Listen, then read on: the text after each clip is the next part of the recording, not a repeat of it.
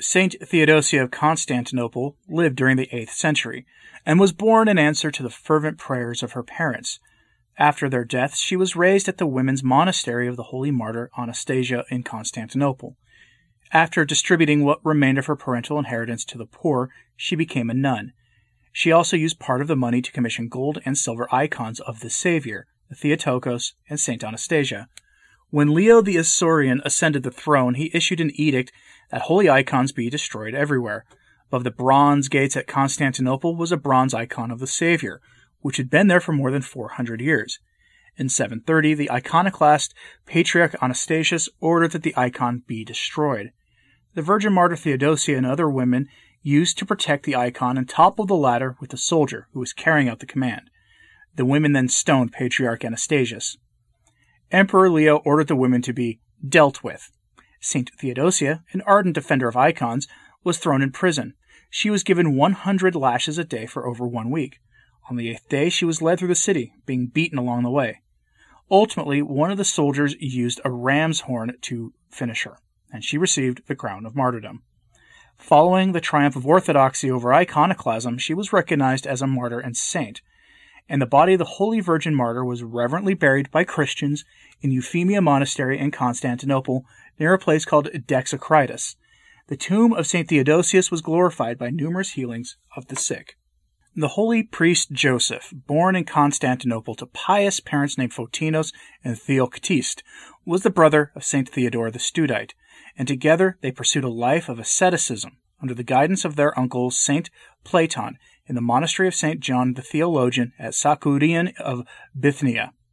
He and his brother opposed the unlawful marriage of the Emperor Constantine VI to their first cousin Theodote, known as the Moechian controversy. The emperor divorced his wife Maria of Amnia, who had failed to provide him with a male heir, and married his mistress Theodote, an unpopular and canonically illegal act, Although the Patriarch Tarasios did not publicly speak against it, he did refuse to officiate the marriage. Popular disapproval was expressed by Theodote's uncle, Platon of Sakkoudion, who even broke communion with Tarasios for his passive stance. Platon's intransigence led to his own imprisonment, while his monastic supporters were persecuted and exiled to Thessaloniki from 795 to 798. After this, they went to Constantinople and settled at the Studion Monastery. Because of his virtuous life, Joseph was unanimously chosen Archbishop of the city of Thessaloniki in 807. In 809, Joseph was scourged, then banished to a barren island for his opposition to the elevation of Nikephoros from that of a layman to a patriarch. This was decided by a synod of the time. The Emperor Michael Rangabi freed Archbishop Joseph from imprisonment. Under the Emperor Leo V, the Armenian, the Holy Hier- Hierarch and his brother Saint Theodore suffered once more for their veneration of holy icons. Though they subjected him to, to scourging, he remained steadfast in his faith. The iconoclast emperor ordered him to sign the iconoclast confession of faith, and when he refused, they threw him into an even more foul prison. Under the Emperor Michael the Stammerer, Joseph was set free, together with other monks who had suffered for the veneration of icons.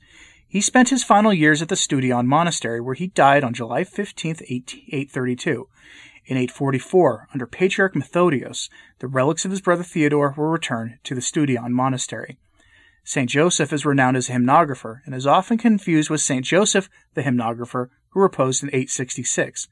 He composed Triodia for Holy Week, several Stichera of the Triduum, a canon for the Sunday of the Prodigal Son, which is filled with the spirit of profound repentance, and other hymns.